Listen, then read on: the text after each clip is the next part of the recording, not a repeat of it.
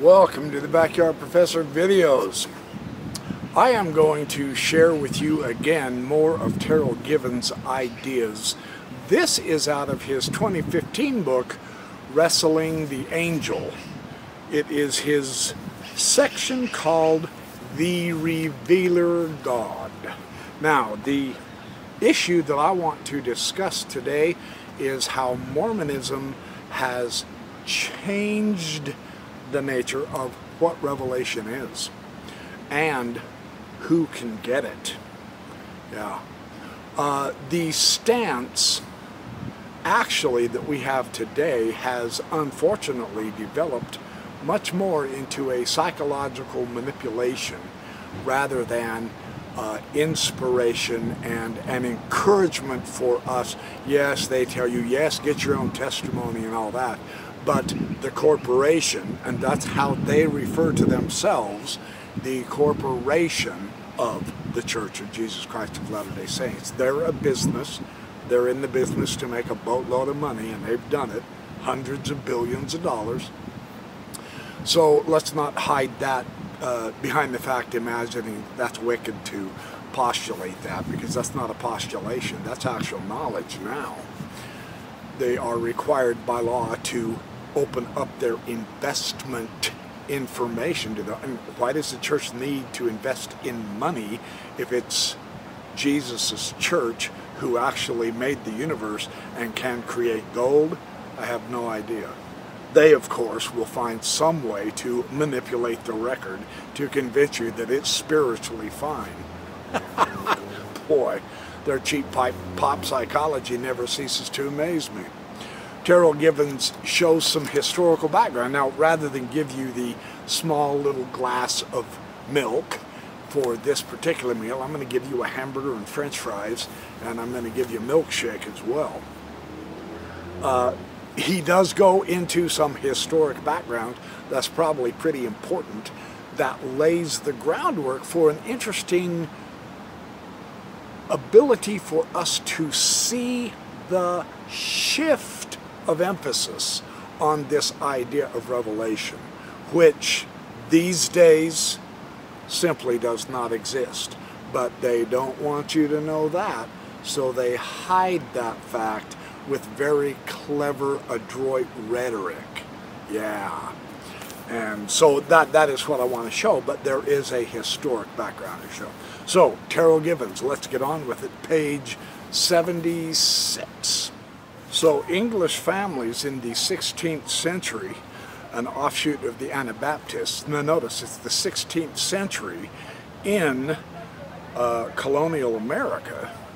See, the Mormons want you to think there was an apostasy for 1700 years. There was no revelation. There was no truth. There was no authority, etc. You have to have priesthood to have visions, etc. And yet here we find the Anabaptists claiming immediate revelation. And in, and in the 17th century French prophets, the Camisards, they claimed they heard the voice of God. So did Anne Hutchinson in colonial America. And she suffered banishment because of her claim. And when they asked her, well, how do you know it was the Spirit? She said, well, how did Abraham know it was the voice of God to command him to offer up his son? Right? And so it goes. Unfortunately for Hutchinson, as her biographer notes, the verdict revealed that she professed direct revelation from God was an ecclesiastical crime. Now, before you roll your eyes, this is the same crime that Denver Snuffer has been condemned with by Mormonism, right?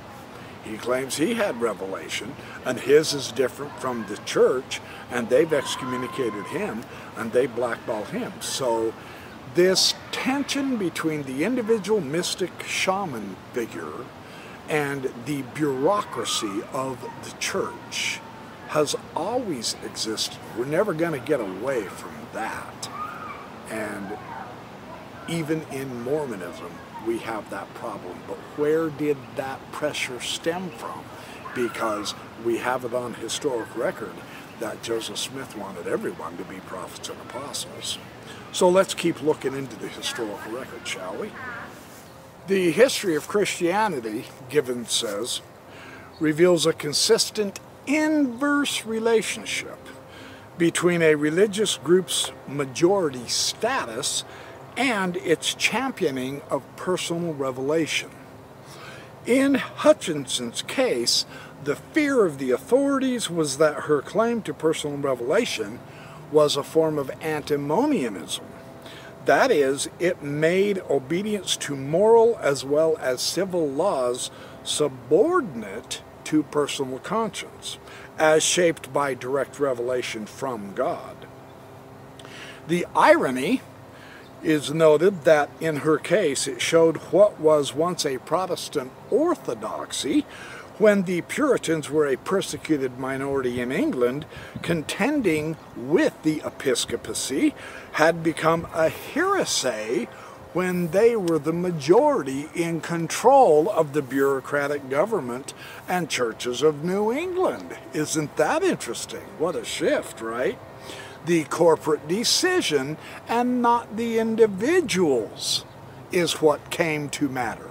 That's what became important, was the corporate decision, not the individual, once they had acquired power. Now this has a very beautiful parallel in Joseph Smith's day, there's no question.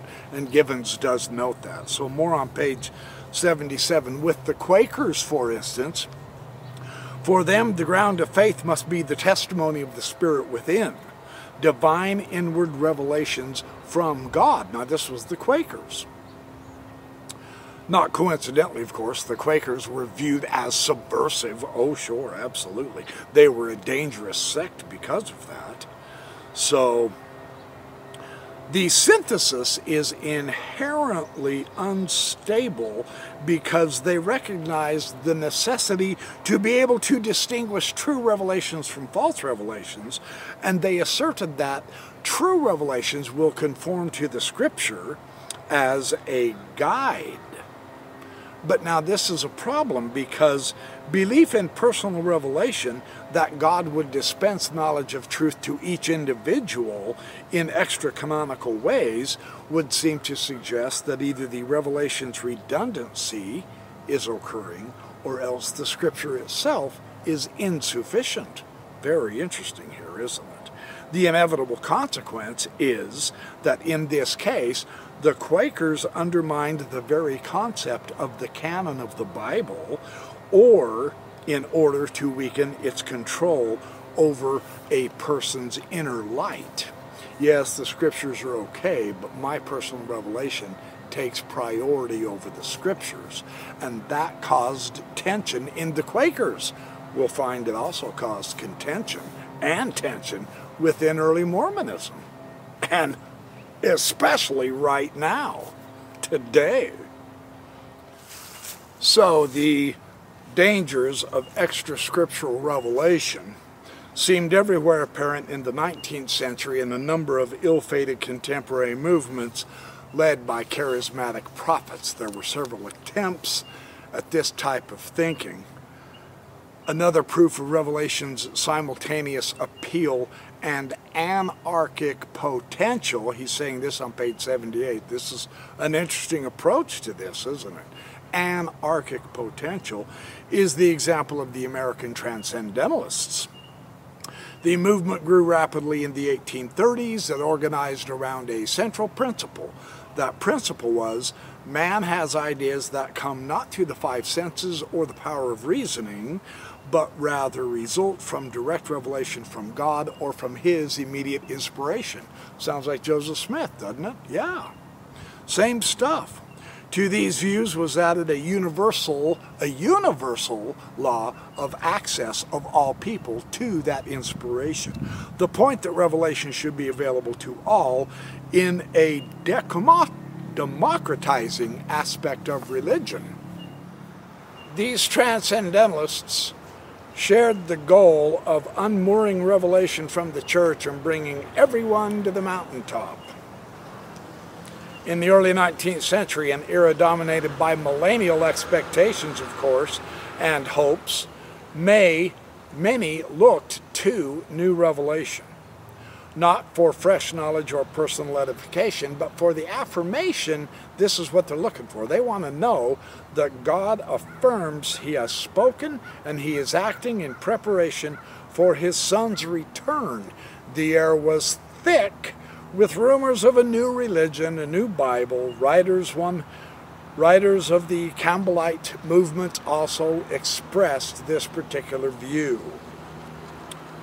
In addition to the Quakers and the Hicksites, the Swedenborgians, as well as Native and African American religions, they all shared this same goal of democratizing or personalizing revelation.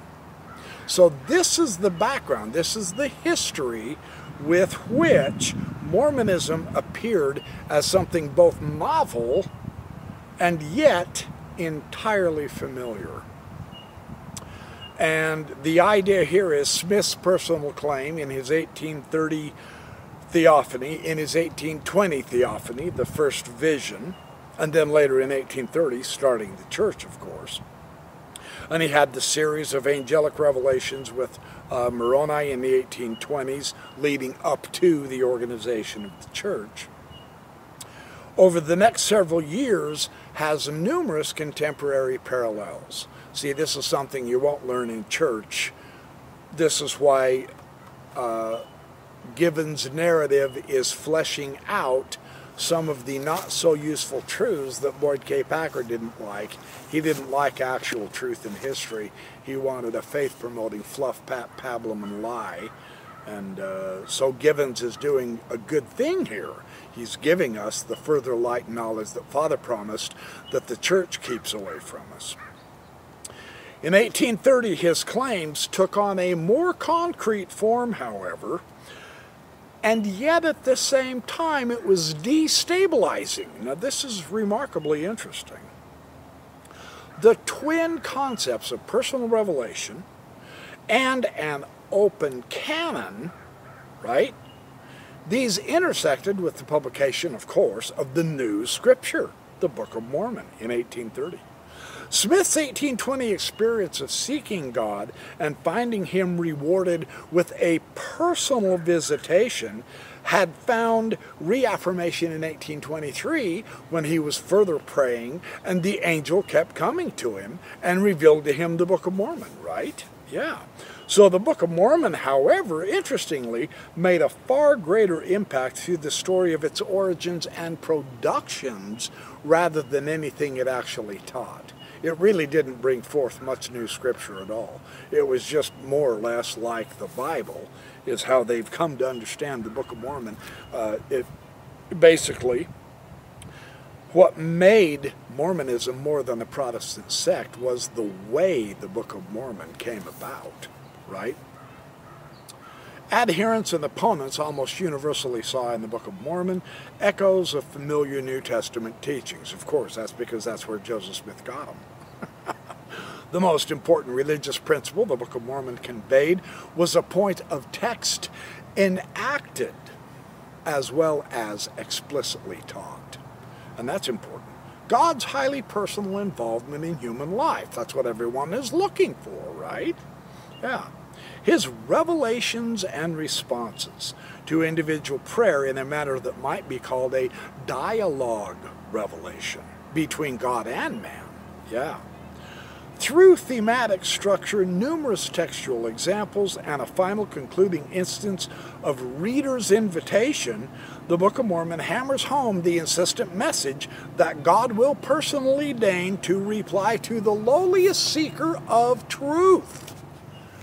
Now, Given says on page 80 As surely as the Catholic Church grounded its claims on authority on the rock of Peter, so Mormonism did on the grounds of its own personal revelation. In fact, Joseph Smith insisted that the rock Jesus referred to in the exchange reported by Matthew was the rock of revelation. Take away the Book of Mormon and our revelations, and we have no religion, Joseph Smith said. In Mormonism's first generation now, revelation was frequently understood in just those dramatic terms that the Book of Mormon described and that Joseph Smith himself experienced. full-blown theophanies, appearances of angels, and the voice of God himself, visions, the pure intelligence flowing into a receptive mind, creating a sudden stroke of ideas. Smith wanted a church full of prophets and revelators, as long as they did not usurp his prerogatives. and there's the catch. right? This is real interesting how this this uh, tension works. And what they don't tell us is what causes that tension. I mean, if it's an actual revelation from God, there really shouldn't be any problem, should there? Right? Let's keep looking. Early on in Joseph Smith's own prophetic career, he found it necessary to dampen the enthusiasm for revelations that imitated his own. And then here comes the story of Hiram Page, who began to receive revelations for the church through his own seer stone, which Joseph Smith had encouraged everyone to get. Well, Hiram Page did. And sure enough, he looks in this rock, and all of a sudden God starts giving revelations for the church. But they were different from what Joseph Smith had been teaching. So Joseph Smith comes trotting over there and he says, Give me that stupid rock. Takes it away from Hiram Page and he goes, Nobody interrupts my revelations. I'm the only one that gets to give revelations for the church. The rest of you guys can have your personal revelations, but nobody listen to anybody else except me, me, me. I'm the one who gives the instruction for the church, right? What Mormonism doesn't want you to think about is this issue that has always puzzled me. Let's assume there really is an actual God who is talking through rocks, okay? Uh, and he gives Joseph Smith some revelation, you know, send so-and-so off to a mission here and, and make sure that his wife is all by herself so that you can take her into your house and secretly marry her, things like that. And then all of a sudden, let's assume that this God gives revelation to someone else through their rock. Why on earth would God give contradictory revelations if he was the one really giving the revelations? Why are there contradictions and tensions of that sort? That just doesn't make sense. You know what else doesn't make sense? If there really was a God who was actually giving revelations through Joseph Smith's rock, why would he allow someone else to lie or imitate or mimic or contradict what Joseph Smith was doing, even though the other person was a charlatan. Why would God allow him to do that? So either way, it's a tough issue for early Mormonism. And Joseph Smith himself came up with the solution. Okay, I want you all to have all the revelations you want, but make sure they conform to mine. and notice the assumption here. Joseph Smith grounds his revelations as the objective basis of reality. Nothing else is accurate, just mine. Isn't that remarkable? So the idea here then becomes, we got to understand, Brigham Young, 10 years after Joseph Smith was dead, this is Givens on page 81 now, he still affirmed the doctrine of personal revelation in official pronouncements. He said, It's not only the privilege but the duty of every individual to live so that, in accordance with the light and the requirements of the gospel, to be able to ask and receive revelation from the Almighty at all times and under all circumstances. And yet, for millennia, before Mormonism was even a twinkle in God's eye, God was giving revelation and saving people all over the place from all over the world with revelation. So you notice how this shift to the bureaucracy. You have to live the requirements of the gospel, meaning what the church teaches you. See, it shifted. There's been a shift from the individual to the group here, right? And that was definitely had in by, jo- by Brigham Young's day, but Joseph Smith is the one that instituted that shift after he was so enthusiastic to get everybody receiving their revelations, and they did, but their revelations contradicted his, so he squelched them. Well, why weren't theirs viewed as the objective from which to base all the rest of the truth. Because Joseph Smith said so. But if they're actual revelations, does Joseph Smith have the right to tamp them down? See, that's kind of that contradictory tension going on, right? Well, now there is a new model for revelation, one that informs Mormon religious culture to the present that has become dominant, and this is where I've been driving to at this point. In attempting to help translate the gold plates, for instance, Oliver Cowdery was told you must study it out in your mind and ask me if it's right, and then your bosom will burn within you so that you'll know that it's right these subjective feelings now rather than the propositional content, rather than angelic visitations and seeing God and Jesus and all that jazz and having God have a nice little afternoon chat with you in the mountains. It's all subjective personal feeling in your heart, right? And now this is the normative model the Latter day Saints are encouraged to have concerning revelation. Modern Mormon prophets typically counsel that we hear the words of the Lord most often by a feeling. If we are humble and sensitive, the Lord will prompt us through our feelings. Joseph Smith, by contrast, had emphasized an intellectual component as a hedge against emotionalism. Joseph Smith's understanding of Revelation is pure intelligence flowing into you. And another scripture he dictated suggests the Spirit will manifest itself in your mind and in your heart. The charisma, the constant ongoing routine of charisma that was had in Joseph Smith has now been changed. He produced in Mormonism giving two consequences. First, as in the New Testament church, Pentecostal manifestations evident in the founding years, these go down, these taper off. They don't stay as prominent, as used, and as much experienced as they were at one time.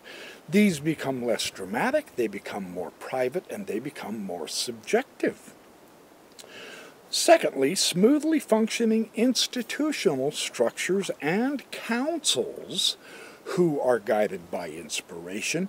These fill the function of the earlier served Smith's charismatic revelations. And this is how Smith set it up. What he did is he intended the revelatory power to pass from himself to the councils of the church, and these, of course, were organized in 1834 and 1835. In making these changes, Smith not only shifted the responsibility for revelation from his own person to the councils, but he also moved the locus of revelation from the individual prophet or person to the church's administrative bureaucracy. And that is what we see today. It's really interesting that Brigham Young reported no theophanies, no actual visitations of angels or God or Jesus in person, or voices from heaven, and very few visions. But he claimed the same priesthood keys that Joseph Smith had bestowed upon him and this has been the case, with a few exceptions, in the case of visions for Young's successors. In other words, only Joseph Smith really had the juicy, good, valid revelations. Now it's just subjective feelings. But it's bureaucratically controlled feelings for all of the individuals as the bureaucracy dictates. You see the subtle shift that has happened here. This is really important to understand historically. Each has proclaimed, each of Joseph Smith's successors have proclaimed the same unceasing access that prophets and laity alike have to God's mind and will, to the same right to inspiration to execute one's personal or priestly duty, but the scriptural canon now, ruptured by the Book of Mormon, has settled into relative stability with a few exceptions, the only statements in the post-Joseph Smith era publicly accorded the status of revelations were ones that stipulated the cessation of a prior practice. In other words, you know, a new revelation comes that we're supposed to stop what the old revelation of polygamy said to do and a new revelation came that said, oh, hey, by the way, give blacks the priesthood, stuff like that. But as far as presenting new information, new knowledge, new understanding of, of the cosmos and our relationship to it or anything like that, we get nothing. It's a complete blank sheet. It's just the same old regurgitated pap and pablum. Now, Givens puts this in a much more scholarly manner, but that's what we have, right? So, in the life of Mormons generally, and in the conversion process particularly, the assurance of a God dispensing personal revelation is still absolutely fundamental, of course, so long as you're praying about the church and the doctrines it wants you to know. This is what is so interesting about Givens' approach to this, is he is filling out some background information on the subtle shift that has occurred within Mormonism that we'll never hear in Sunday school or, or sacrament meeting. We'll never hear in the two-hour church meetings about this because they don't want you to know this. They want you to think that the same kind of revelation is available for everyone, but that's not what's true. What has happened now is the church has been put between us and God. Salvation is only through the church now. And as we pray to have a revelation, etc., you're allowed revelation so far as it agrees with what the church says. Otherwise, it's not a true revelation. Now, this is amazing. In so many words, that's what Givens says on page 82. Uh, this is really interesting. And the consequence of this is because Mormon culture is saturated with the rhetoric of certainty now. In spite of scriptural assertion that mere belief is a gift of equal standing with spiritual knowledge, now everyone says, I know this church is true. I know Joseph Smith was a true prophet, etc. And so, this, rather than being a revelation of uplifting, inspiring, extra new knowledge, it's simply a confirmation of what we already know as taught through church approved sources. And that's why they can control what we think, almost what we say and what we do, because they want to keep us, as RFM said in his recent interview with John Dehlin, they want to keep us on the sixth grade level. And they want us to recognize and realize that the sixth grade is as high as you can go. You're there. You're certain now. You've got it all. You've got everything you need.